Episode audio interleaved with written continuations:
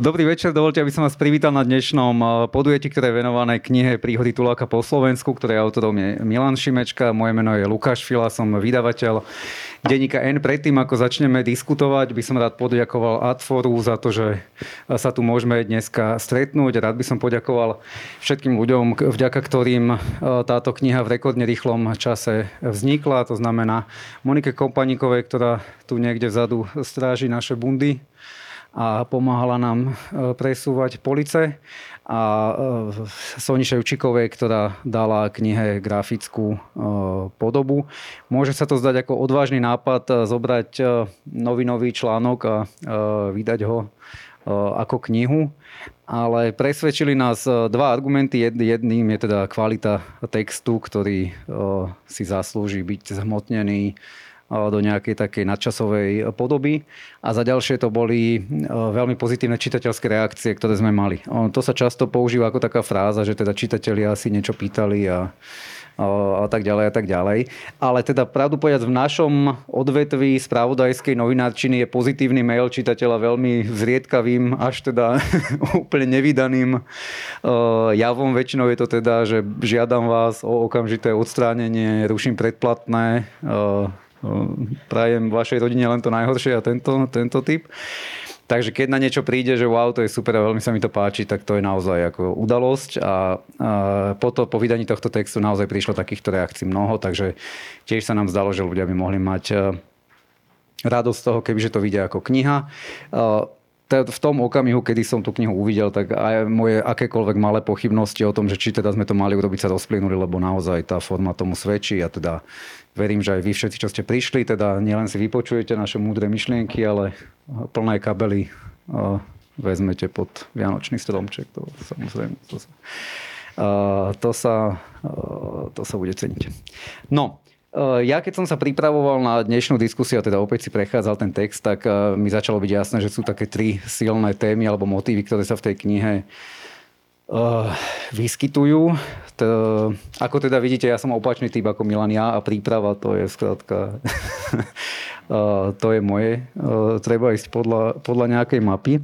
No a prvý okruh, ktorý, ktorý ma tam teda zaujal, som si pracovne nazval Milan a jeho prežívanie. Začnem teda citátom priamo z knihy. Do slovenských hôr ma vyhnala vojna na Ukrajine. Bola to zúfalá odpoveď človeka bezmocného voči takej obrovskej presile zla. Takže moja prvá otázka by, by bola, či sa tá presila odvtedy zmenšila podľa teba. Hlavne dob- dobrý večer. Um, uh, nezmenšila sa, pretože to, čo vidíme, um, čo sa deje na Ukrajine, vlastne je ak sa to ešte dá tak vôbec povedať, tak ešte horšie. Ako tých zločinov vojnových sa, ako, sa rozmnožujú, je ich proste stále viac, je stále viac mŕtvych. Um, jediné, čo sa možno zmenilo, aspoň trochu, je, že uh, dnes, by som, väčšina sveta dnes vidí to zlo viac alebo menej jasne, čo nebolo ešte, ešte v tom júni také zretelné. Uh, a to je možno aspoň trochu dobrá správa, hoci nie všetci samozrejme, ale ale, ale, ale oveľa viac aj pod, domov, pod dojmom zjavných zločinov, ktoré pácha ruská armáda na Ukrajincoch. Takže presila zla sa nezmenšila, ale povedal by som, že rozoznateľnosť, alebo rozoznateľnosť zla sa zdôraz, zvýraznila. To znamená, že aj ten zmysel pre to, čo je dobré a čo je správne, sa trochu povedal by som, v mojich očiach sa zdá, sa mi zdá, že sa trochu viac sprítomnil, že, že, má, že má jasnejšie obrysy, než to bolo ešte niekedy pred pol rokom. Ale zmenil sa nejakým spôsobom spôsob, akým ty prežívaš toto zlo, lebo tentokrát nie si v lese, si tu v meste, pracuješ? Nezmenil, pretože ako stále, samozrejme, to problém, ktorý, ktorý je pre, asi pre mnoho ľudí, alebo teda predpokladám, že pre dosť veľa ľudí je to vlastne vôbec problém to spracovať. Uh, a tam sú dva také argumenty základné, alebo dve také, dve také polohy. Jedna je, jedna je čistá hrôza z toho, že som svetkom, ale nepriavím, lebo žijem tu. Toho zla a jeho, jeho teda mm, fyzickej podoby a že, a, a že vôbec, že také niečo je možné.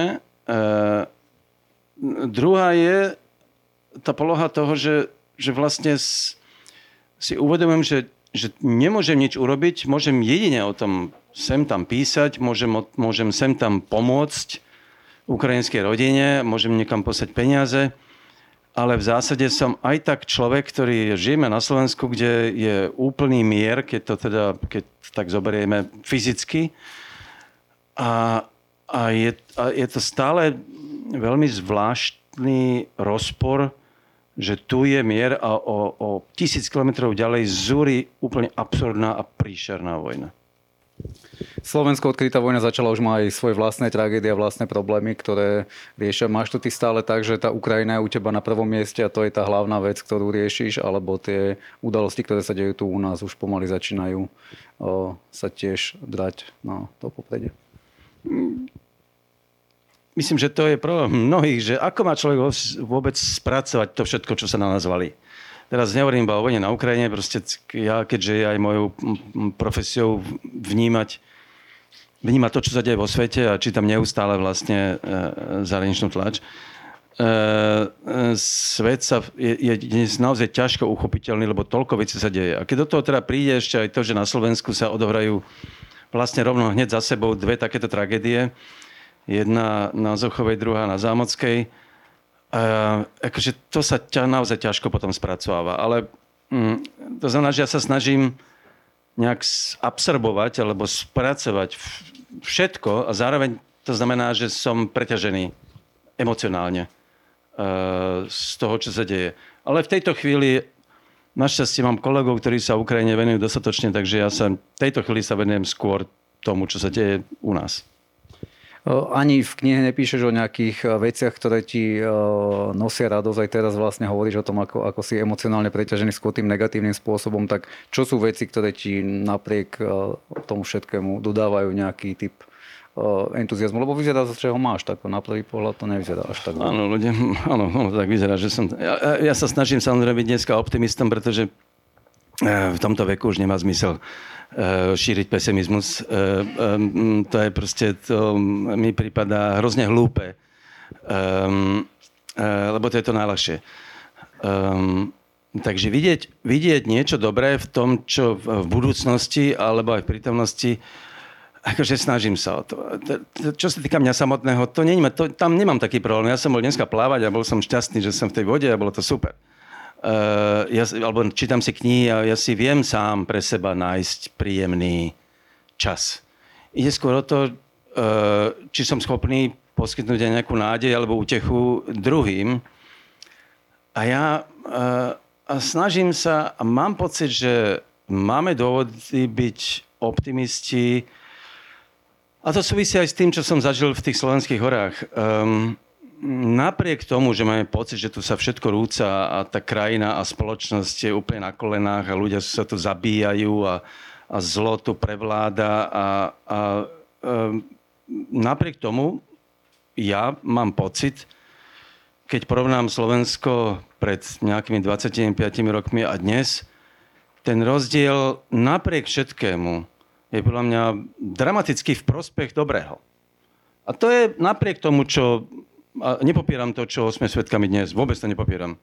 Ale ako mám pocit, že mm, e, keďže to viem porovnávať, to ako keď som ja mal 20-25 rokov, potom som mal nejakých, keď som mal 40 a keď mám teraz 65, mám pocit, že tá slovenská spoločnosť má v sebe zárodky akože veľkej dobroty a zároveň mladá generácia mi ma fascinuje. Mám pocit, že mladá generácia je, je úžasná to som ja, to, tento pocit som teda, keď ja som bol mladý, som naozaj nemal. Lebo to, aj objektívne tá generácia bola úplne, úplne zle na tom. Strašne zle za komunizmu. A dnes je dnes tá slovenská mladá generácia, nie, že máte možnosti ako, ako vyrastať e, aj intelektuálne, aj, aj emocionálne, ako máte možnosti, ale aj ich využíva. A to je pre mňa dosť veľká nádej. Slovensko a jeho identita je druhá tá veľká téma, ktorá je v tej knihe a k tomu ešte teda chcem prejsť, ale ešte, ešte stále ma zaujíma uh, uh, Milan Šimečka ako autor a uh, človek. Iné roky namiesto toho, že si išiel na túru, si chodil do Maringotky na Murani. Tento rok to odpadlo kvôli tomu, že ste mali nezhody s Karolom, ku ktorému si tam chodil. Odkedy si tú knihu dokončil, sa nejak váš vzťah posunul? Niečo sa, niečo sa zmenilo? Nie, my sme vlastne my sme sa dohodli, keď a to je dlhý príbeh, je to môj kamarát, s ktorým znam 20 rokov a no ako mnohým a jemu tak trochu preplo.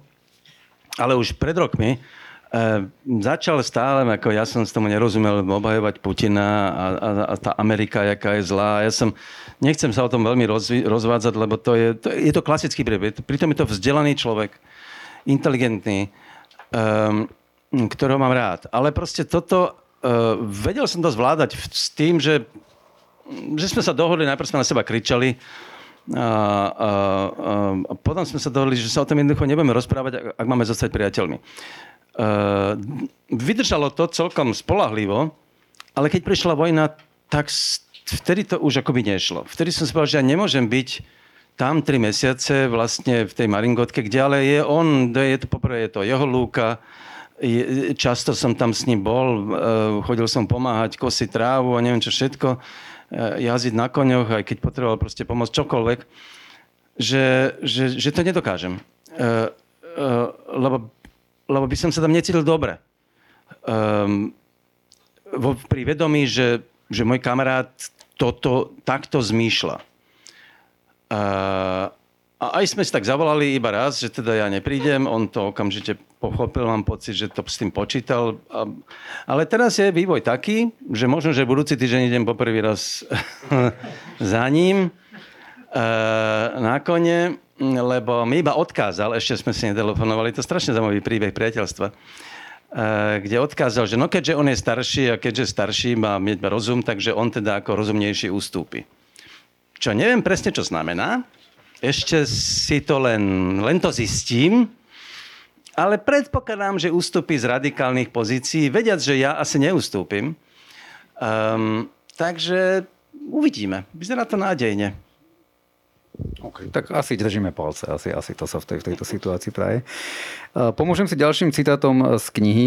Jednou z mála mojich istôt v tekutej povahe samotného bytia je moja fyzická odolnosť. Tento motív takej úžasnej sebaistoty vo vzťahu k vlastnej telesnosti, to je niečo, čo sa teda opakuje v tvojich knihách a v tvojich opakovaní. Teda už, už sme počuli aj dneska, že si bol plávať, takže už si aj za tých pár minút, čo sme tu, sme sa, sme sa tohto dotkli. Zmenilo sa po tej ceste, na ktorej si bol niečo, alebo stále máš tu ako keby neutrasiteľnú sebaistotu? ja vyzerám ako taký narcis, ktorý sa stále píši svoju fyzickú odolnosť, ale tak to vôbec trochu, nie je. Trochu, ale no, vôbec tak nie. Môžeš to ja, poprieť. No, pak ja si uvedomujem neustále svoju slabosť, um, ktorá prichádza s vekom. Uh, uh, a, ten, a ten zážitok uh, bol fascinujúci v tom, že a ja som naozaj zvyknutý na námahu. Akože, a, a ten mesiac ale ma teda akože fakt dostal, lebo je iné, keď idem behať uh, a unavím sa a potom proste si lahnem a odpočívam a na druhý deň behať neidem napríklad. Uh, a tu náš, že idete vlastne každý deň. Každý deň s ťažkým batohom po horách, um, 20-25 km rôzne každý deň a ja som si to neuvedomoval, ja som, sa, ja, som, ja som vlastne nikdy v živote som nežil taký stav vyčerpania, ako, ako v, počas toho mesiaca, po takých dvoch týždňoch. Naozaj, naozaj som cítil taký zvláštny stav úplného vyčerpania. Akože večer, keď som došiel niekam, na druhý deň som sa spamätal, ale bol to strašne zvláštny pocit. No a keď sa teda pýtaš, tak áno, tak moje... Dostal som trochu, som prefackal ma akoby fyzický svet. Za som dostal boreliozu, lebo som sa nabral asi 50 kliešťov, ktoré som si vyberal každý večer, aj ráno, ale furt som si myslel, že keď ho vyverte rýchlo, takže to je v pohode. No ale aj tak, tak z tých 50 to není až tak, až tak nepravdepodobné. No ale dobre, bolo to hrozné stavy, akože odporná choroba tvoja, akože odporná. Ja som mal také záchvaty slabosti, kým mi došlo, že to môže byť borelioza, tak uh, našťastie ešte nebolo neskoro tak som išiel na infekčné a na kramárovať hneď mi do mňa narvali antibiotika, potom sa teda ukázalo, že to naozaj bola brolieza. A druhá fyzická facka bola, že som si natrhol sval. Akože na vnútornej strane stehna, ktorý bol čisto z únavy. Čo sa mi nikdy predtým nestalo, taká, taká guča na svale mi ako, teda pretrhla aj tú blanu, čo je tak, že keď som bol potom u doktora Maloviča, mojho kamaráda, ale no chlapče, neviem čo s tým, to by sa malo zašiť potom mi dal nejakú náplasť a nakoniec to teda akoby som, som v poriadku, zmizlo to po nejakom mesiaci. No ale keď sa teda pýtaš na toto, tak som zistil, že tie limity už teda sú vážne, no. Hej, priznávam. Ale už aj uviedol si celú túto odpoveď tým, že je to teda pre ostádnutie, ale teda je, je to tak, že pripisuješ to iba starobe, alebo je to tak, že si spätne uvedomuje, že tie limity tam vždycky boli, len nejak si si ich nebol až tak vedomý? Limity sú vždy, lebo tak nemáš, nemáš nekonečnú schopnosť uh, uh, to ja som si uvedomoval vždy samozrejme, ale, ale vždy som bol, áno, môžeš to nazvať, že pyšný, alebo teda, ja neviem, ako narcis, proste v tom, že som mal pocit, že fakticky zvládnem fyzicky ten svet, akoby fyzického pohybu, ako rádovo lepšie ako naprosto väčšina pre obyčajných, bežných ľudí. A teraz už som videl, že takí mladosi, tricatníci tam fičali 30 km za deň, proste predbehli ma, alebo išli oproti také veselí, s baglami ťažkými, jak ja, úplne si vyspevovali a ja som tam fučal do kopca. Takže to som si tak musel priznať, že no, už je to tu. Eh, ešte jeden tvoj dar, ktorý ma zaujal v tej knihe, je eh, dar odhad... Eh, sú vnútorné týkadla odhalujúce negatívnu energiu. Píšeš tam, že sa ti vyvinuli tento typ týkadiel a zaujímalo by ma teda, že ako fungujú a na, na aká veľká je ich spolahlivosť. Ako rýchlo dokážeš odhadnúť človeka, ktorý ťa vysaje z energie? Um, ja som na to nikdy neveril pôvodne. Neviem teda, aké máte skúsenosti vy, ale uh, ja som si vždy myslel, ja som mal mnoho predsudkov u ľuďoch, väčšinou akoby dobré. Ako neveril som, že ľudia môžu byť hlúpi, neveril som, že môžu byť zlí. Uh, takže som k ľuďom pristupoval dosť často, alebo väčšinou, ako, ako k ľuďom, ktorí sú automaticky vlastne dobrí a, a múdri Takže som, keď mi niektorí rozprávajú, že niekto má negatívnu energiu, som sa smial, že čo to je za blbosť. Aj som mal pocit, že mňa sa to netýka, lebo som, ten, som nepoznal, alebo ja som asi bol odolnejší v tom, že sa ma nedotýkalo, keď niekto bol otravný. Povedzme. Mne to nejako nevadilo. Ale vekom som zistil, že to naozaj funguje. Že to naozaj tak je. Že niektorí ľudia proste majú zlú energiu, respektíve majú energiu, ktorá sa proste, ktorú vysávajú z vás. Sú ľudia, ktorí vám ju dávajú a sú ľudia, ktorí vám ju berú. Fakt to tak existuje. Ako funguje to tak. Ako ja som, potom som si začal viacej všímať v neskoršom veku a zistil som, že to naozaj tak je. Tí ľudia sa podľa mňa ani nemôžu. E, tak to ale je. A ja to poznám behom minúty a utekám od nich, ako môžem. A podľa čoho? Čo je, čo je, to, čo je to e, ten signál? A súvisí to podľa teba nejakým spôsobom so, s ich svetonázorom alebo s ideológiou? Myslíš, že sa to vyskytuje častejšie u konzervatívcov alebo e, fanúšikov Putina, alebo je to vec, ktorá je úplne nezávislá od toho, e, čomu človek verí a čomu sa venuje? Je to nejaká danosť, ktorá presahuje ideológiu? Ak sa ma pýtaš takto, tak asi by som povedal, že skôr je to, skôr je to mm, sa to vyskytuje viac u ľudí, ktorí sú negatívne aj, aj, aj spoločensky či politicky definovaní. To znamená, no, ako by som... Neviem, či konzervatívci, ale proste tí, ktorí to by to je bolo príliš drsné. Uh, ale tí, ktorí nemajú dosť empatie voči utrpeniu Ukrajincov a furt si, furt si želajú Rusku víťazstvo, no tak to, podľa mňa to nemôže byť úplne dobrý človek. Akože môže byť hlúpy, to je druhá vec. Uh, ale vedel by som, že áno, podľa mňa je to skôr v tejto časti akoby uh, ľudstva, mm, ale, ale že keď, podľa čoho to poznáš? A ja to, teraz, to neho, teraz nehovorím o názoroch. Ja, ti, ja teda to neviem presne pomenovať. To, to, je vlastne, to je vlastne otázka, ktorá by si vyžadovala, by som, to, to sa dá možno napísať iba v literatúre.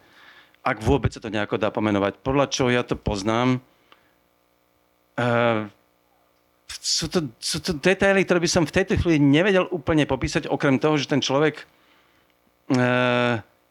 má schopnosť povedať niečo, čo je, že, že je nejakým spôsobom nástojčivý, napriek tomu, že musí cítiť, že vám sa nechce prijímať jeho nástojčivé naliehania a jemu to vôbec nevadí, on to nerešpektuje.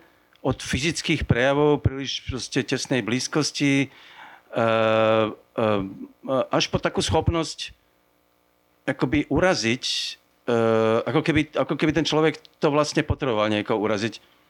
Nechcem byť zlý, ale pre mňa je proste, akože tým, aby som, toto je pre mňa úplne klasický, je pre mňa proste náš minister financí. Akože to je, to je, ex, to je ex esencia negatívnej energie, pre mňa. Akože keby som mal, aby som nemusel vysvetľovať, toto je esencia.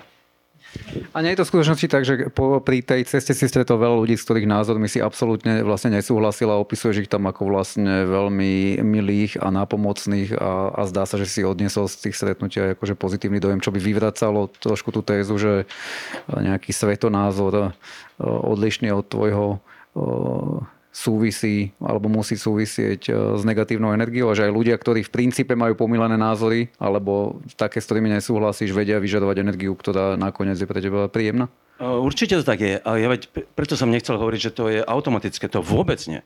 Hej, o kamarát, o ktorom som hovoril, je, je vlastne strašne vlastne dobrý človek. Mm, a stretol som tam ľudí, ktorými som teda hlboko vnútorne nesúhlasil o, o, o v politickom, politickej otázke o Putinovi. A ten človek, s ktorým som sa tam, ktorý sa, on sa hádal so mnou, nie ja s ním. Zaujímavé na tých ľuďoch je, že oni sa s vami chcú hádať. Že oni, vás chcú, oni vám chcú vynadať za to, že vy ste, že nie ste za Putina. Takže to je zvláštny jav. Že väčšinou tak nie je, že že necháme to. On vás chce usvedčiť z toho, že ste buď blbý, debil, alebo, alebo proste nemáte pravdu to je taký prejav zvláštny, že väčšina ľudí, ktorí sú v tomto prípade akoby na strane Ruska, sú svojím spôsobom oveľa nástojčevejší než tí druhí. Uh, oni vás chcú nejakým spôsobom presvedčiť. V nich, to, v nich to hloda. Nejakým spôsobom v nich to strašne žerie, že sú takí, akí sú a, a, a, nevedia pre, a, a nechápu, že vy to vidíte inak. Uh, a zároveň to, ten človek, s ktorým som sa vtedy rozprával, akože bol úplný dobrák, akože čistý, však dal mi ešte tam aj prespať a všetko. Uh, bol mi mi dal posledné. Ale a on zároveň vysvetľoval, prečo je taký. On vravel, človek má rôzne motívy. U neho to vlastne bol pocit nespravodlivosti. Nie je osobný, on vravel, že svet, v ktorom žijeme, aj toto Slovensko, kapitalizmus samozrejme, je hrozne nespravodlivý. A on tým trpel. A pričom on sám sa mal dobre. Ale ja sa na to nemôžem pozerať. A teraz obviňoval demokraciu, kapitalizmus. No a keďže Rusko, o Rusku nič nevie, tak Rusko vnímalo ako tam, kde to všetko spravodlivé a fajn, tam to funguje dobre. E, takže on bol, on vlastne jeho, jeho motivom bola vnútorná poctivosť. Akurát, ako ja tomu hovorím, proste zblbol. No tak podľahol indukovanej hlúposti, ktorú máte proste zo všetkých z, z hora prichádza od politikov, zo sociálnych sietí. Tá indukovaná hlúposť, ktorá môže ohroziť a nakaziť aj inteligentného človeka a aj dobrého. Spomínal som už, že teda druhým veľkým motivom tej knihy je Slovensko a jeho identita. Mnohé tie postavy, ktoré tam vystupujú, sa ju pokúšajú nejakým spôsobom zadefinovať viac alebo menej, teda explicitne. A definícia, ktorá mňa oslovila najviac, teda je poddanský národ, ktorý vie len pracovať a kradnúť. Do... To bol výrok jedného Áno, áno. Do akej miery súhlasíš s touto definíciou? Uh, no, ako je to, je, je to veľmi surové, mm, ale v jadre tam nie, je, je tam kus pravdy, ktorý ale neplatí úplne. No tak ako zase pre, pre žiadny národ neplatí definícia takáto skratkovitá úplne. Um, ale s tým kradnutím tam naozaj, tam je to také zvláštne. A s tou pracovitosťou ale tiež. Oni, tí ľudia sú neuveriteľne pracovití. Ja keď som išiel tým Slovenskom, všetci, keď som, všade, kde som išiel, keď som stretával tých ľudí, aj v, aj v takých tých osadách na vzdialených miestach, ne, všetci tam boli, pracovali. Nikto tam nesedel a nič dal si k nemu. Všetci pracovali. Na záhrade niečo robili, stavali, nosili drevo, neviem čo. To bolo neuveriteľné. Um, čím zároveň ale nehovorím, že nekradli, len aj, asi aj kradli, keď mohli. Ale hlavne pracovali. A s tým... Mm. Koľko ľudí si priamo videl kradnúť? Tak, aby sme teda... Ja... Dobre. To mi iba tak rozprávali, kde kto kradne. Tam v dedine ten ukradol, tam tento uh-huh. a ono. No. A, a s tým podanstvom je, to je ten fenomén je zvláštny v tom, že to má iný to není, to není poslušnosť. Mm, podanstvo je neochota zmier, alebo vôbec je, je vlastne nedostatok záujmu o veci verejné. To znamená, že ja to proste riešiť nebudem, bude to riešiť niekto iný, teda tá moc. Podanstvo je toto. Podanstvo nie je... Mm, lebo Slováci neboli vždy poslušní, však boli aj v zbúri, mali sme to aj Janošika, akože tak aj sa búrili tí ľudia. E, to není bezvýradná poslušnosť. To je skôr neschopnosť akoby prijať, že ja sám som mm, zároveň e, súčasťou spoločnosti, kde máme spoločný záujem, ktorý je, na ktorom sa musím aktívne podielať. Tie, tie, tie situácie v tých dedinách, kde mi ľudia rozprávali, ako tu nič nefunguje, a ja som sa ich pýtal, prečo s tým niečo neurobíte? A oni na to nemali odpoveď. Oni akože, na, že to, mi, to, to, to nejde. Ne, tam bol ten jeden, to, to bolo pre mňa neskutočné. Hodinu mi rozprávali, ja som to videl, od, ako 30 rokov tam proste rozkladli jedno družstvo rolnícke, kde je tam nejaký pastier, ktorý úplne kašľa tie kravy, nechá ich tam umierať proste na, na, na lúkach, vôbec ich nepasie, bere iba dotácie a ešte tam má hrozný neporiadok, všetko proste rozpredal, čo sa dalo e, do zberu, všetky proste tam... A, a ja im hovorím, ale prečo s tým niečo neurobíte s tým pastierom? Lebo oni sú hrozne naštvaní. Lebo tie kravy on tam nechá umrieť na lúke, potom tam príde medved, zožere to proste a e, oni sa boja potom medvedov. Ale to on za to môže, tu sú medvede, lebo tam nechá proste tie zvieratá zahynúť. A ešte im je to aj ľúto, lebo majú pocit, že proste sa o ne nestará, tak oni majú taký prirodzený pocit, že teda by tá kráva si zaslúžila ako opateru. Ja som tie kravy naozaj videl. Úplne sa pás, bolo to, bolo to strašne romantické. Videl som kravy sa pás na lúke bez nejakej ohrady, bez ničoho. A potom som pochopil, že to je tento pastier, ktorý na ne úplne kašle. No a, a tá neschopnosť e, niečo s tým urobiť, e, je, to je to poddanstvo. E, akože kašlem na to. A, a ja tam mám jednu paralelu proste vlastne k Čech, Česku ja si neviem predstaviť, že v Česku by toto bolo možné. V Česku by tá dedina sa dala dokopy proste išli by s tým niečo robiť. Normálne by proste išli niečo s tým urobiť. Tá pasivita, 30 rokov tí ľudia tam žijú, 30 rokov nadávajú na tých pastierov, lebo tam sa striedajú a 30 rokov s tým nič neurobili. To je poddanstvo. Keď nezoberiete proste moc, ktorú máte, ktorá leží na ulici, do vlastných rúk.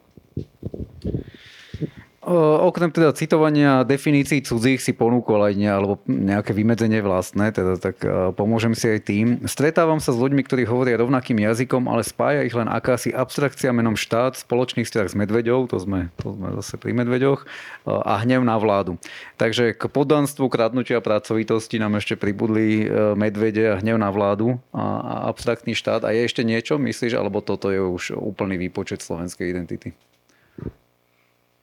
A tak, jak to, no, ako to, no, to by bolo prehnané. Trochu treba brať do úvahy aj, aj, aj literárnu licenciu, že sú to proste skratky.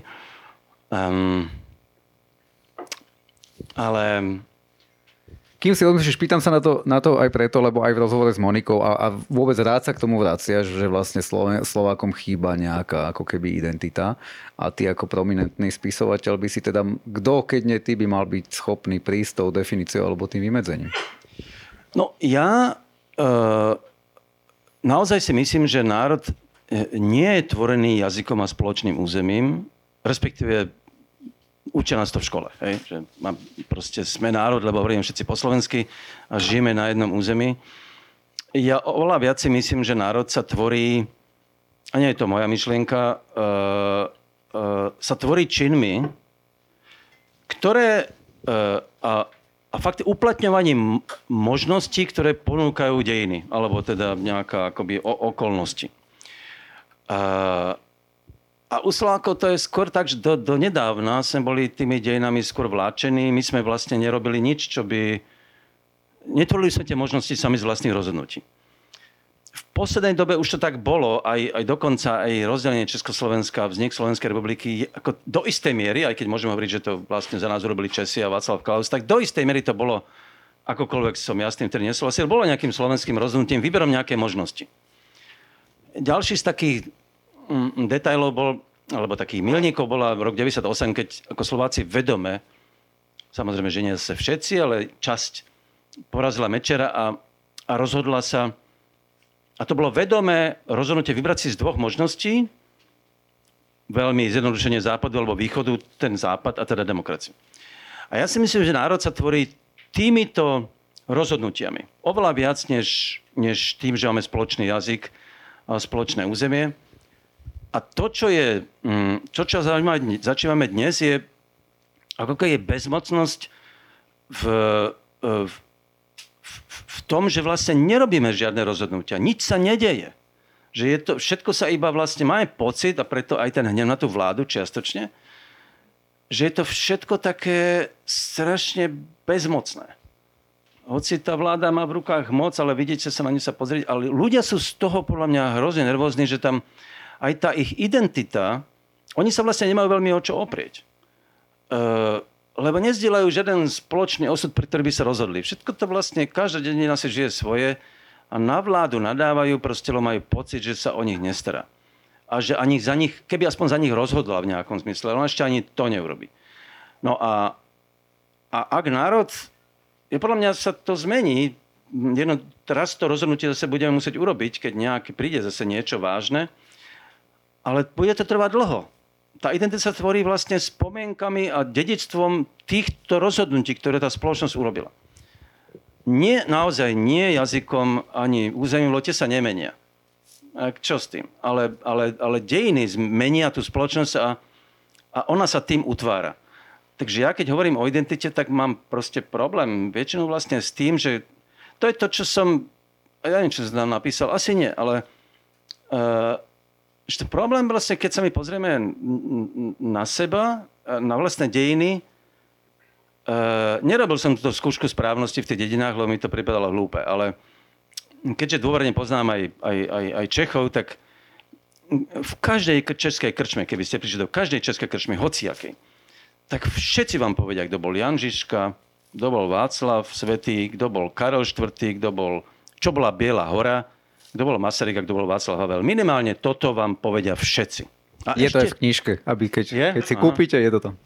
A ešte vám, ešte sa aj zhodnú na tom, čo bolo na tom dobré a čo bolo zlé. Kto bol dobrý a kto bol zlý. Viac menej sa na tom zhodnú. No na Slovensku mi skúste si predstaviť slovenskú krčmu a spýtať sa ich, tých, tých dedinčanov v tej krčme, nech vymenujú nejaké historické postavy slovenské, na ktorých by sa zhodli, alebo ktorí vôbec poznali. Okrem Janošika, teda neviem, či Štefánik by to nebol, lebo oni by, ani to nebudú vedieť. Ten problém, že my nemáme vlastne ten príbeh vystavaný uh, uh, na tých dejinách, tak tá identita potom je hrozne ťažké ju, je ťažké ju, my si budeme, vlastne, my si musíme budovať na novo. To vlastne hovorím len to, že ona je dneska ešte nedopečená. Proste sa musíme normálne si musíme budovať. Akože takto to je. Rozhodnutiami, ktoré budeme robiť. Lebo dovtedy sme nejaké veľké rozhodnutia nerobili. No. Čo ti o tej identite povedali tie udalosti posledných ako keby mesiacov? To znamená, akože to, akým spôsobom sa Slováci a Slovensko postavilo k vojne na Ukrajine a to, ako sme sa postavili k tej tragédii, ktorá sa udiala v teplárni. je, nie, nie je celkom isté, čo by sa stalo, keby bola uh, pri moci iná garnitúra, teda predošla. Hoci dokonca by som si myslel, že aj, aj, aj Fico a Pellegrini by sa podľa mňa postavili na stranu západu, uh, aj keď možno bez veľkej chuti, určite miel byť taký aktívny ako súčasná vláda. Uh, to znamená, že Slovensko je v tejto chvíli, je to rozhodnutie, ktoré sa zapíše do našej kolektívnej pamäti, aj keď viacerí s tým nebudú súhlasiť. Uh, minimálne za tretina obyvateľstva je dosť prepnutá. Ale tam je ešte dôležitá jedna vec a to je, že pre mňa je fascinujúce, koľko ľudí pomáhalo a stále pomáha Ukrajincom, ktorí sú u nás. Um, a ja teda samozrejme to neviem úplne odhadnúť, ale myslím si, že to je ďalšia z vecí, ktoré tú spoločnosť nejakým spôsobom do budúcnosti zmenia. Je to prvý raz v dejinách tohto národa, tejto spoločnosti, kedy my sme pomohli niekomu inému. Vždy doteraz pomáhali iní nám. Keď sme emigrovali tam, všetci, všetci nám pomáhali. Nikdy sme my nikomu nepomohli. Uh, nehovoriac o tom, že sme teda ešte aj vyviezli uh, na smrť uh, našich Židov. Um, ale teraz ako, ako spoločnosť sme pomohli iným v núdzi a veľkoryso a vo veľkom počte. Podľa mňa to zanechá nejakú stopu na tej identite tej spoločnosti a dobrú stopu. Nakoniec asi myslím, že ľudia zistia, že pomáhať je fajn. Že to je vlastne hrozne pekná vec. Že máte z toho dobrý pocit. Ktorý sme nikdy nezažili ako spoločnosť. A, a to môže byť niečo také objavné, mm, že vlastne v tej identite že uh, môžem byť aj dobrý človek. Akože môžem pomôcť inému. Uh, a teraz nie svojmu susedovi, svojej rodine, ale niekomu úplne cudziemu. Len preto, lebo Ukrajinca uteká pred vojnou. No, chcem povedať, že toto je jedna z vynimočných uh, udalostí, ktorých dosah v tejto chvíli ešte neviem celkom posúdiť, ale podľa mňa bude mať vplyv na mnoho a mnoho ľudí, ktorí túto pomoc e, poskytli. Ešte, ešte tam bola aj druhá, druhá téma, to, teda, to znamená téma e, vraždy alebo teda teroristického činu e, na Zámockej. Teraz to myslíš v čo, čo ti ten skutok a debata, ktorá potom uh, ako keby vznikla a, a kroky, ktoré teda boli alebo neboli vykonané, čo ti toto hovorí o, o slovenskej identite? A keďže, keďže sa teraz nedá úplne odlíšiť postoje politických elít od postoja spoločnosti, lebo tie sa navzájom ovplyvňujú a je to skôr naopak, myslím, že politické elity viac ovplyvňujú tú spoločnosť samotnú, ako, ako je to naopak, ako keby, že politici nepočúvajú hlas ľudu, v tomto prípade oni, oni mi indukujú svoje názory. E, a tak sa stalo, že Slovensko je dnes o, je o poznanie konzervatívnejšie, ako bolo ešte pred 20 rokmi. A na to sú aj dáta ako mi zmysle teda vzťahu ku LBG, LGBT a, a, a vôbec menšinám, je, je konzervatívnejší, než bolo pred 20, 20 rokmi. To je dané proste tým, že to máme novú politickú elitu, ktorá sa jednoducho vyhlasuje za konzervatívcov a aj to, aj to vo svojich rozhodnutiach a v, v jazyku jasne dáva najevo. Uh, to, že sa to to som už aj ako nejakým spôsobom vedel, nakoniec aj parlamentné voľby to ukazujú. A, mm, ale to, že sa to prejaví aj po tej vražde, e, predsa len som očakával, že aspoň trochu tam bude nejaký pokus o, že tam bude nejaký typ šoku, že sa, že sa zlaknú aj tí konzervatívni politici, že či nezašli pridaleko proste, že či to, že toto ohrozuje celú spoločnosť. A teraz nemyslím tá vražda samotná, ale tá zloba. Mm, akoby ten, ten, to, že, že fakticky vylučujete z tej spoločnosti akože koľko ľudí, to, sú, to, sú, to je mnoho a mnoho ľudí, musí mať v konečnom dôsledku proste mm, chorobný dopad na, na samotnú akoby, e, ľudskosť v tej spoločnosti. Akože, že ohrozuje toto spoločnosť ako takú, ako celkovo. A to nie je, politický, to nie je politické vyhlásenie, čo hovorím. To je čistá psychológia. Keď proste žijete v spoločnosti, ktorá, kde je odmietanie iných ľudí, a je to odmietanie týchto ľudí, e, ako vyhlasované za, za, za ako aj, je to pyšné toto odmietanie. Ako, že nie to, nie to, to, to nie je nejaké ukryté v kúte. To je proste deklarované. No tak čo to s tou spoločnosťou urobí? Um, keď, keď toto je norma, že môžete odmietnúť niekoho len preto, že je gay, uh, no podľa mňa to proste v, tom, v, tej, v tej ľudskej povahy povahe pôsobí normálnu neurózu, katastrofu. A, a že to zlo sa, akože sa proste bude šíriť. Ako z toho je, a to, že to konzervatívni politici vôbec nechápu, z toho ma trochu mrazí. Inak je zaujímavé, že pri tých svojich pokusoch o vymedzenie tej nedopečenej identity slovenskej si vlastne úplne e, vynechal doteraz konzervativizmus, alebo teda povedzme si ako keby priamo nejaké náboženské presvedčenie. Pričom typujem, že keby sme sa v Prahe niekoho opýtali náhodného intelektuála, že čo, čo si on myslí, že sú to Slováci, tak to by padlo ako asi v prvej vete alebo v prvých e, dvoch určite. Do akej miery je podľa teba toto ako keby nejakou pevnou súčasťou tej slovenskej identity a myslíš, že je to naozaj tak, ako ty hovoríš, že až v tých posledných 10 ročiach pritvrdzuje, nie je to tak, že vlastne Hlinka a Tiso v skutočnosti boli veľmi výrazné, ak nie najvýraznejšie osobnosti v tej svojej ére a bolo to skrátka odrazom toho, aké túto obyvateľstvo bolo? No, v 30. rokoch minulého určite, no ale medzi tým teda um, prešlo skoro 100 rokov, tak tam by človek očakával, tie spoločnosti sa menia, tak to vidíš na západe, proste ako sa dramaticky menia tie spoločnosti smelom k tomu, k tej modernite. Aj tie okolo nás, Polsko? No Polsko je, Polsko je zvláštny príbeh. Mm, v Polsku sa ukazuje, Polsko je dnes, keď to tak, akože z toho, čo poznám od svojich polských kamarátov, je vlastne menej konzervatívne ako Slovensko. Jednoducho preto, lebo tam tá konzervatívna vláda išla tak drasticky e, a tvrdo tú svoju agendu, vrátanie zákazov, interrupcie a tak všetko, že, že jednoducho vyvolali vzdor. E, mladá generácia dneska chodí oveľa menej do kostola, myslím, ako na Slovensku, v Polsku. Proste mladí ľudia už na to, už to proste nechcú, už to nechcú. Pre nich sa spojila katolická viera proste s touto vládou, ktorá je brutálna pre ich, pre ich životy pre čas, pre, pre čas tej spoločnosti. Takže oni v tom vzdore voči tomu e, tú vieru opúšťajú. Keďže u nás to nie je také jednoznačné, tak oni predsa len sa, akoby to, to, ten slovenský katolicizmus, on v tej politike nie je nejaký, e, oveľa menej, je oveľa menej výrazný, než, než je to v Polsku. Tým pádom ako keby e, je to také zahmlené celé. E, je pravda, Uh, ale je pravda, že to bolo zvláštne na tom putovaní. Ja naozaj, ja, nie som, ja nechodím do kostola, nie som veriaci, nie som ani pokrstený. Čím ne, nechcem povedať, že som ateista, ale proste s týmto nemám veľa spoločného. A bolo to zvláštne, že som tam videl po ceste niekoľko omší, alebo ľudia vychádzali z kostola, alebo išli, alebo som videl, som bol svetkom takej púte, nie púte, vlastne omše, ale v lese.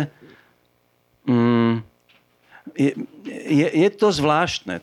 To, že, že, že, že tí ľudia proste v nedelu do obeda idú, idú na takúto omšu um, a, a je to zvláštny obraz, keďže ja na to nie som vôbec, keďže ja to pre mňa, mne to nič nehovorí. Uh, ale vidím, že áno, je to pomerne silná skupina ľudí, ktorí to dodržiavajú. A keby akýkoľvek antropológ išiel po tejto krajine, tak toto si všimne.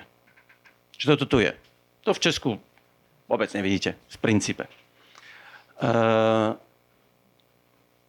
ale ja som, ja som vždy mal trochu problém s tým, uh, lebo ja som mal šťastie na dobrých katolíkov. Akože moji kamaráti boli Jano Langoš a Ferko Mikloško. Akože to boli skvelí, alebo akože to boli skvelí katolíci. No tak, ja som mal vždy pocit, že slovenskí katolíci to sú takíto. To je ako Jano Langoš alebo Ferko Mikloško. To som myslel, že už viem, o čom to je. No, teraz zistím, že to tak celkom nie je. No.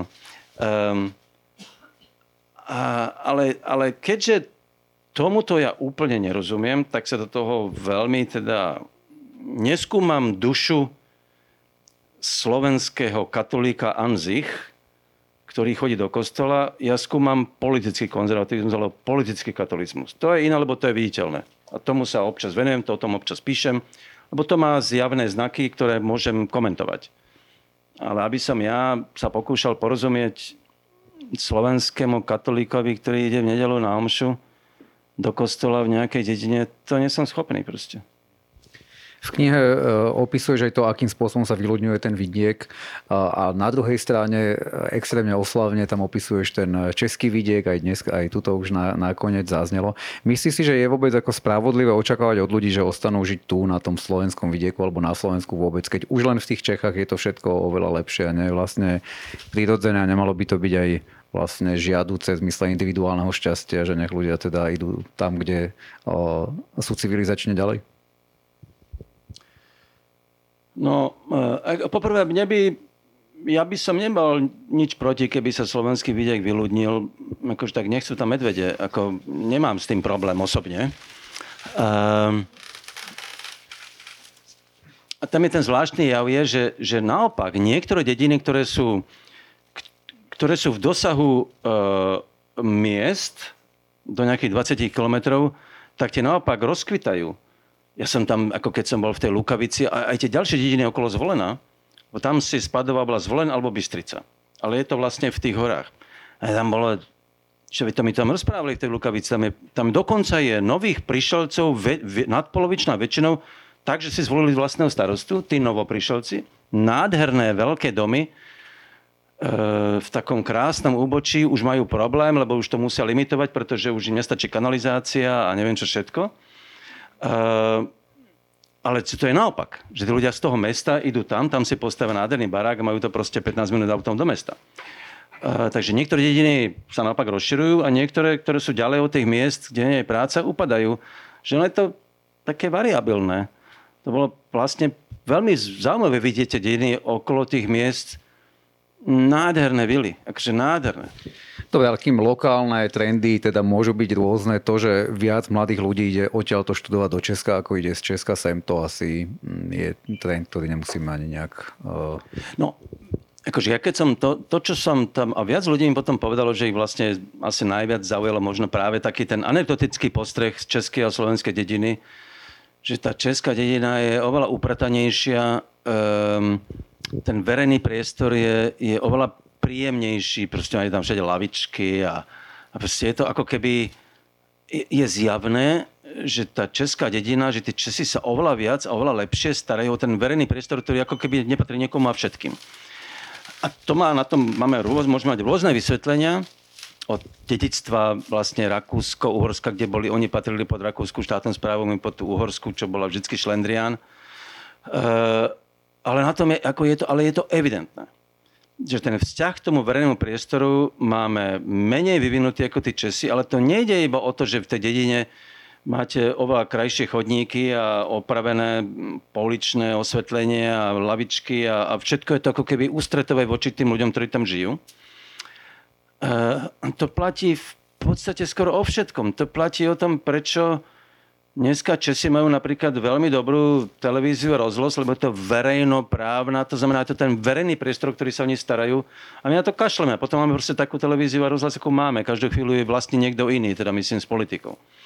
Uh, že tí ľudia ako keby neboli ochotní brániť proste ten verejný priestor vo všetkých zmysloch toho slova. Nie teda len priestor fyzický tej dediny a námestí, ale aj spoločenský priestor. To znamená, akoby okrem iného obhajoba, obrana nezávislých inštitúcií a tak ďalej, tak ďalej. Že v tomto tá dedina ma iba, a to ma dosť šokovalo, lebo tam som videl ten rozdiel, ešte keď som žil v Prahe a ešte pred desetimi rokmi ten rozdiel nebol taký dramatický. On je, to je otázka posledných deseti rokov e, a, a, a, je, a začína to byť akože civilizačný rozdiel. Je to veľmi nepríjemné to hovoriť, ale znovu som bol teraz pred doma týždňami v Olomovci.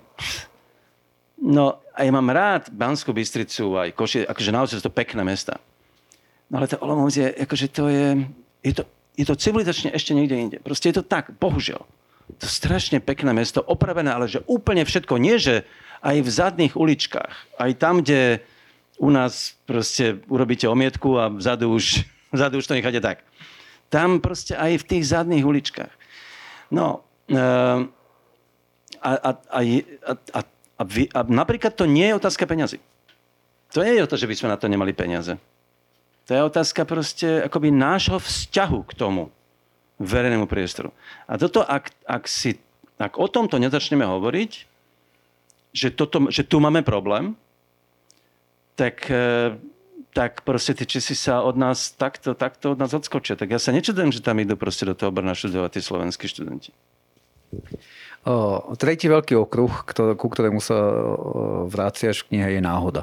Teraz odstupom tých niekoľkých mesiacov od tej cesty zdá sa ti, že veci, teda, ktoré si zažil, boli výsledkom náhody alebo niečoho iného. A keď niečoho iného, čo to bolo?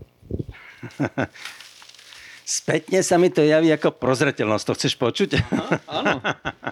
To, keby si mal vlastne náboženský coming out hey, tak by som, tvore, tak, tak to, by sme to by volali som, do redakcie, že do minúty Šimečka. Hej, hej, to, takto by som to povedal. No. Uh, ja, ale ona náhoda je totiž magická. Ja stále trvám na tom, že náhoda je fascinujúca vec v živote, lebo mm, ona vám otvára, otvára nekonečné možnosti, z ktorých niečo, niečo sa proste prihodí. Spätne sa to javí ako, ako ani nie zákonité, ale ako človek samozrejme má príliš malú imagináciu na to, aby si vedel predstaviť iné varianty toho, čo zažil.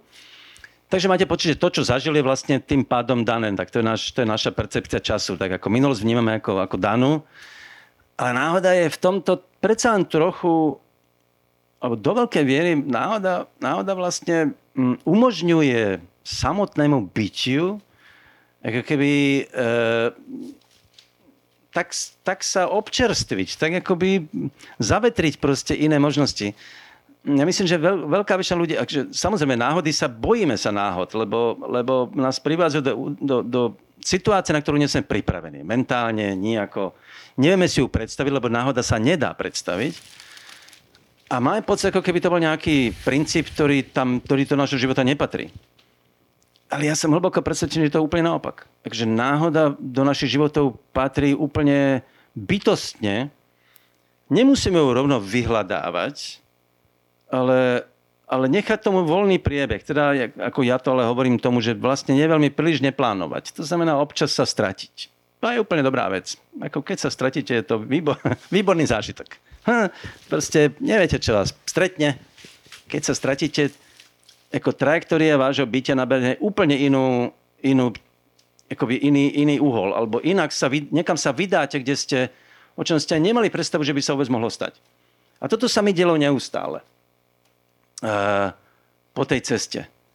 Ale aj, ono sa deje aj v mojom živote, takže ja, ja to viem povedať ako, že to je naozaj princíp. A nechcem to rozširovať ako ísť, ísť do ďaleka, ale je to princíp, ktorý už Karl Jung, tento psychoanalytik a filozof, proste, o ktorom hovoril dávno, že tento typ náhody, on dokonca tvrdí, že to je zákonité. Uh, ja tak ďaleko nejdem, uh, ale on správne hovorí, ako náhle raz vybočíte z nejakej trajektórie, tak sa vám začnú diať neuveriteľné veci, ktoré by sa vám inak nediali, keby ste trvali na tom, že váš život pôjde vašou naplánovanou cestou. Tak potom on tak prebehne. Vašou naplánovanou cestou. A to je tak všetko. Ale keď z neho vybočíte, tak sa vám začnú diať úžasné veci. Ale aby som teda mal jasnú ja odpoveď pre seba, podstata tých dejov všetkých je náhodná, áno? Bez ohľadu na spätnú interpretáciu a psychologizáciu a tak ďalej, a tak ďalej. Podstata všetkých dejov, stretneš Bola pána, povie ti o ovci, náhoda. Bola náhoda. Akože, respektíve, ne, nebol v tom žiaden plán. Dobre. A ďalší jav, ktorý spomína, že súvisí s náhodou, sú znamenia. Viackrát si mal pocit, že ti niekto posielal znamenia. Išlo, je to iba poetická autorská skratka, alebo veríš v to, že existujú znamenia? Nie, nie, to bola, povedal by som, to bola, to bola mm, pomôcka v tom čase, lebo v tom mesiaci, lebo som, nevedel som sa často rozhodnúť, že kam sa vyberiem, čo budem, kde budem spať, ako to bude, akože nechcelo sa mi o tom premýšľať lebo som mal pocit, že keď budem o tom furt premýšľať, tak ma to zavalí a má proste nekonečné množstvo možností, rozhodnutí, ktoré musím urobiť. Tak som si povedal, že keď stretnem kohokoľvek, kto mi niečo povie, kam mám ísť, alebo tam mám prespať, tak to budem považovať za znamenie. Tým pádom uh, urobím to, čo mi ten človek, bez toho, aby to on odo mňa chcel. Ale niečo mi povie, viem, to, toto je znamenie, idem teda tam. Je to hrozne jednoduchý princíp. A keď ste raz na takej púti, tak si to môžete dovoliť, lebo vás nič nedrží nikde. Môžete urobiť vlastne presne to, čo chcete. Ale keď neviete, čo chcete, tak je skvelé proste posluchnúť znamenia, ktoré vám nejakí iní ľudia dajú týmto spôsobom. A bez toho, aby to vôbec vedeli, samozrejme, že vám ich dávajú. To bola čistá pomocka a taká zábava, mm, aby som, aby som nemusel mm, mm, sa trápiť tým, kam pôjdem zajtra, kde budem večer spať uh, a mnoho iných vecí. A tak, som, tak som išiel... A niektoré veci som robil akoby z vlastného rozhodnutia, ale, ale naozaj veľmi veľa bolo takých, kedy mi niekto povedal, že tam je pekne, tak som išiel tam. Ale vnútorne veríš tomu, že to bolo znamenie či už prozredelnosti alebo kohokoľvek? nie, alebo nie, nie. Bolo to ďalší náhodný, nie, ďalší čistá, náhodný úkaz. Čistá dobre, ja ktorá čistá je pomocka. skvelá pre prežívanie. Mm, nič magického v tom, ale, ale môže sa s tým hrať. Je to veľmi príjemné sa s tým hrať. No veľa sa s tým hráš v tej knihe. Áno, Človek by až mohol podľahnúť pred, pre, predstave, nie. že uh, neveríš v náhodu a veríš v znamenia. Nie, ale keď príjmeš ten princíp, je to hra, ale ona je vlastne spôsobom vážna v tom, že naozaj urobíš to, čo ti hovoria, alebo ti, alebo ti to znamenie dajú, že povedia, choď tam, lebo tam je pekne, uh, alebo čokoľvek iné No tak a keď sa začneš podľa toho správať, tak je to strašne zaujímavé a zábavné, lebo vlastne sa stávaš ako keby... E, e, nasleduješ nejaký osud, aj keď to samozrejme je čistá náhoda. Akože nič, tam nie je nič zákonité, to je blbosť. Ale aj tak to má v sebe nejakú takú peknú mágiu. Jedna vec, ktorú zase naopak e, neznášaš, čo je jasné z knihy aj z toho, čo tu hovorí, že plánovanie. Teda. E, opäť teda posledným citátom si pomôžem z rozhovoru s Monikou Todovou. Problém s plánovaním je širší. Paradox začína byť veľký a absurdný. Žijeme vo svete, v ktorom nemôžeš naplánovať vôbec nič. Je to svet naprostej neistoty tomuto veríš. Teraz ja väčšinou o tomto čase začínam písať plán na, na ďalší rok vo firme, takže mám to vyhodiť márna činnosť. Márna činnosť, hej? Nie, nie, nie, ne, nie, nebudeme nie, to robiť. Vôbec nie márna. Ako ja viem, že niektorí ľudia musia plánovať, ty špeciálne. Aj keď to nevíde, ty ten plán vlastne musíš mať. Biznes tak funguje. Musíš mať no, plán. No, taká otázka je, čo v biznise. Asi aj, povedzme, asi aj Ukrajinci potrebujú nejaký plán, že kam teraz pošlú tanky, ne? Asi to nemôžu nechať na áno, znamenia. Áno, áno, áno, no. samozrejme. Ako veď, veď, veď, um, veď ja viem, že plánovanie, uh, dokonca ja by som bol rád, keby ľudia viac plánovali, ale nie vlastné životy, ale keby naša vláda trochu viacej plánovala, tak by som bol celkom rád. Ale mám pocit, že neplánuje vôbec nič. Ehm, a to, to, to ma paradoxne trápi. Ale, ale ja hovorím skôr o, ako vo svete ako takom. E, ty môžeš niečo plánovať a ako poznáme proste všetci z dejín, tak e, často tie plány vyšli na vnivoč. Proste keď, keď, keď čítam dejiny, proste tak ako sa a potom prišla prvá svetová vojna, všetci neverili, že príde, a potom prišla a nikto na to nebol pripravený a všetci sa ona vypalila úplne inak, než si to oni všetci predstavovali a tak ďalej a tak ďalej. Ako celé dejiny sú plné uh, stratégií, ktoré nevyšli a stalo sa niečo úplne iné. Z tohoto hľadiska je dnešný svet v ešte väčšej neistoty, než bol kedykoľvek predtým, a jednoducho preto, lebo je prepojený. Vo všetky udalosti, ktoré sa dejú, či, či Čína napadne, napadne Tajvan, E, má, bude na nás mať dramatický dopad, aj keď pred 100 rokmi by asi nemala. E, ale dneska proste mať bude. E, a takže to sú veci, ktoré, preto hovorím o tej neistote. Mm, všetci politici, mm, ktorí sa tvária, že rozhodujú a, a vedia prečo a ako, do veľkej miery, už len sa pozri na to, čo sa stalo vlastne za posledné mesiace debata o tom, Angela Merkelová bola na našich očiach geniálna strategička, skrat, stra, jak sa povie ženský rod stratéga? Chápeme to všetko. No. E, kde vlastne zachránila Európu a neviem čo všetko, euro tak. ukázalo sa, že jej predstava, že s Ruskom sa dá obchodovať a kupovať od neho lacný plyn a ešte to bude mať dopad aj na na to, že Rusko sa bude postupne civilizovať a prežívať západu, bol úplne milný. Od začiatku milný. Ale všetci sme tomu nejak tak verili, alebo teda hlavne tomu verili tie Nemci. No a teraz, a to je veľké Nemecko, ktoré je teda veľmi poriadku milovné a veľmi dobre plánuje. Tak keď už Nemci bol, urobili fatálnu osudovú strategickú chybu a omyl, no tak čo my? E, ja sa dneska smejem na tom, proste, čo sa deje v tej Veľkej Británii. Však to nie je ten chaos, ktorý má už tretieho premiéra.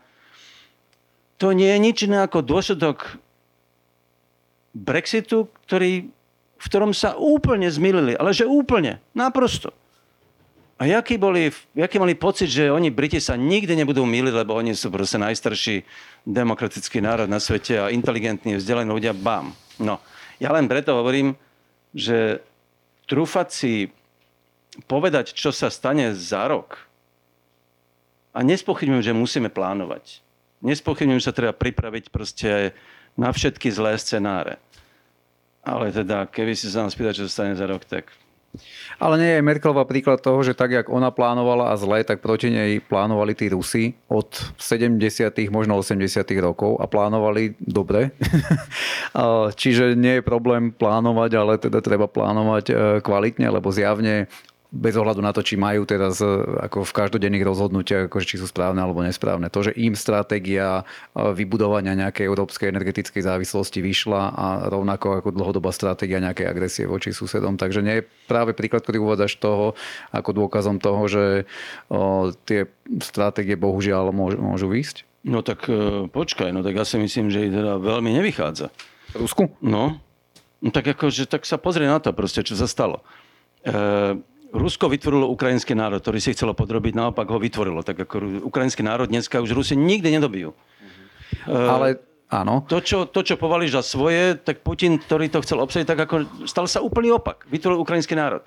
Bývalé imperium Sovietskeho zväzu, ktoré od, od, od dneska Kazachstan, Kyrgyzstan, sa, dneska Azerbajdžan sa búria proti, po, po, proti Rusku kvôli tejto vojne, ktorú, ktorá mala byť strategickým víťazstvom Ruska. Však oni prehrávajú na celej čiare. Samozrejme, že, že e, to môžeme na to všetci doplatiť, keď tam hodí nejakú jadrovú bombu, ale inak.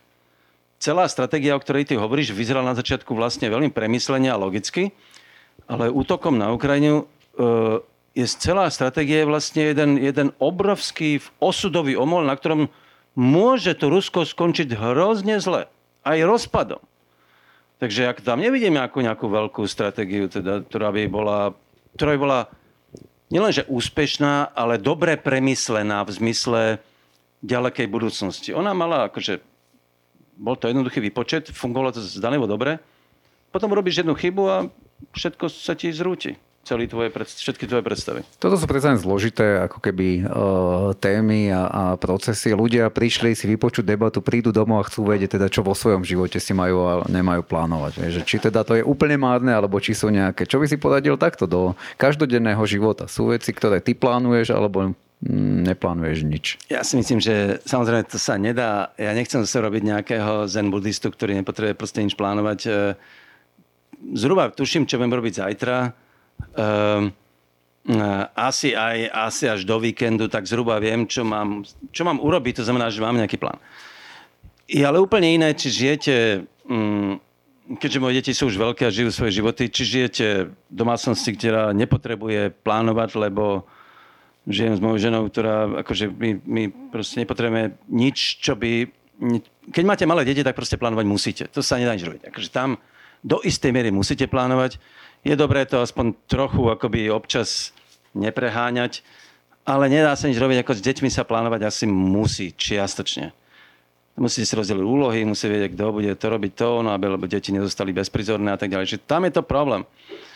Ale mm, a ja, nes, ako ja uznávam, že v praktickom živote človek plánovať musí. To, čo ja hovorím, je, že mám pocit, že ľudia sú, že ľudia plánujú príliš. Že, že že súča- ja to vidím na tej mladej generácii, dokonca aj moji deti, že to je úzkosť z, z, z neistoty. Akoby z toho, že nevieš, čo ťa čaká a, a chceš mať naplánované dokonca aj dovolenku na budúci rok. Čo ja vôbec nechápem. A, a do istej mery pocit úzkosti, ktorý súvisí s potrebou bezpečnosti, akoby absolútnej osobnej bezpečnosti. Moje deti sú oveľa uh, akoby úzkostnejšie v zmysle toho, čo všetko sa im môže stať a prihodiť, e, než som kedykoľvek v živote bol ja. Mám pocit, že to je generačná vec, keďže vás neustále bombardujú všetci na okolí, čo všetko zlého sa vám môže stať a zároveň vám ponúkajú všetky obranné mechanizmy, ako, to, ako tomu zabrániť od, od kamier, ktoré majú, keď vám decko spí v postielke, tak tam dáte kameru, aby náhodou, aby náhodou, nepo, aby náhodou pozeráte, či dýcha. Všetky tieto, akože tisíc vecí, ktoré vám umožňujú moderné technológie, a, žiť ako i bezpečnejšie, zároveň vyvolávajú proste akoby zvláštny typ úzkosti, z, z, z, z takej akoby ne, z budúcnosti, ktorá nie je naplánovaná, ktorá neviete, čo sa stane. To je strašne zvláštne, to vidím na svojich deťoch, ale vidím to na mnohých ľuďoch, že, že uh, je to taký fenomén, že, že um, to, že keďže boj, sa bojím, že by sa stalo niečo, čo neviem predvídať, tak sa mu tomu vyhnem, ako sa len vlád, ako len môžem plánovaním celého svojho života. Uh, ja to poviem, že za hroznú chybu. Lebo tak sa o živote nedozviete nič. Iba ho prežijete proste od jedného plánu k druhému. Uh, a, a vaša úzkosť tým nezmizne. Naopak, sa posilní, lebo nebudete mať skúsenosť toho, že veci sa dejú a neplánovane a, a, a niekedy sú možno nepríjemné, ale všetky sa ju viac menej dajú prežiť. A naopak, že tá náhoda ten život hrozne uh, obohacuje. Keď sme pri plánoch, tak už posledná otázka, kedy plánuješ ďalšiu knihu napísať? Aby... Teraz som ti to povedal, ako mám plánovať? Ale tak Neviem. už sme niekedy nejakú knihu naplánovali mi na to zase. Jako? Nenaplánovali. Ja som ti len povedal, že idem do Maringotky a možno napíšem knihu. To, som to je nevedel, dobre, to stačí. To som nevedel, že ju naozaj napíšem. Ja si nikdy tento cieľ nekladiem, lebo neviem, ako to dopadne. Takže ja ti nemôžem povedať, keby si sa ma v maji spýtal, či budem mať teraz e, e, koncom oktobra knihu, no tak by som, čo by som ti povedal, že v žiadnom prípade, no a vidíš. Ďakujem. Teraz by sme dali priestor na otázky, keď už teda ste tak trpezlivo a pozorne počúvali. Ak sa niekto chce opýtať niečo, tak ruku hore. Sme ich zničili. O týždeň do Maringotky a potom kam? No tak, uh, jak to myslíš, na môj plán teraz? To je môj starý kamarát ešte z dávnych čias. No, no vidíš, tak ja viem, že idem a potom musím ísť do Rožňavy a do Košic, lebo tam mám naplánované debaty s čitateľmi. Takže toto viem, že to, to ma neminie. Ale to, skôr, to je skôr výnimka. Tam vzadu, nech sa páči. Ja bych jen vás eh, rád doplnil, že v každý český hospodě možná vidí, kdo byl Masaryk Havel, to asi je dokonce vědí, kdo byl Husák a Vilak. No, no, no. no. Ale teďka je otázka. Poslouchal jsem pozorně vaši povídání, i knižku jsem četl. Mluvíte v rámci Slovenské republiky, mluvíte o Slovácích, o národu, ani jednou jste neřekl občan. Máte tady 100 tisíc Rusínů, 500 tisíc Maďarů, nekontrolované množství Romů, kde jsou ty ja som hovoril skôr o ľuďoch, než... Občan mi prípada také trochu odsudzené pomenovanie ľudskej bytosti. Je to politický termín, ale, ale máte samozrejme pravdu. E, keď, keď hovorím o Slovákoch, tak mám na mysli samozrejme všetkých ostatných, ktorí tu žijú, aj keď oni by povedali, že sú Maďar, Rom alebo Rusin a tak ďalej, e, čo môže vyznievať z mojej strany arogantne, ale tak to nemyslím. Ja práve hovorím o tom, že ten koncept národa nie je podľa mňa postavený na tom jazyku, ani etnickej príslušnosti. Ja som v tomto skôr ako francúzi, ktorý francúzom môže byť kdokoľvek, aj keď sa narodil v Alžírsku alebo hoci kde inde. Mm, a to je, tam, ja by som oveľa radšej, keby sme mali tento mi princíp toho nádor, že Slovákom môžem nazývať aj toho Roma, ktorý, ktorý by mal napísanú romanskú národnosť, ale to je jedno. No, ale tým, nechcem tým povedať, že by som si neuvedomoval pestroť slovenskej spoločnosti s jeho menšinami. Ale z okolností tam, kde som bol, sa vyskytovali skoro sami čistí Slováci. No, to je zase pravda. V tých horách, tam ich je väčšina. Ty sám seba identifikuješ ako Slovak? Áno. Um, hoci je to komplikované, ale jednoduchá odpoveď je, že áno. Mohol by som byť aj Čech, ale No áno, povedal som si, že budem Slovák. Čo už? Čo už. Nech sa páči. Dobre, tak uh, ďakujeme veľmi pekne, ďakujeme ešte raz Adforu za, za priestor, ďakujem Milan tebe a teda ďakujeme vám všetkým, že ste prišli. Pekný večer ešte. Aj ja ďakujem, že ste prišli.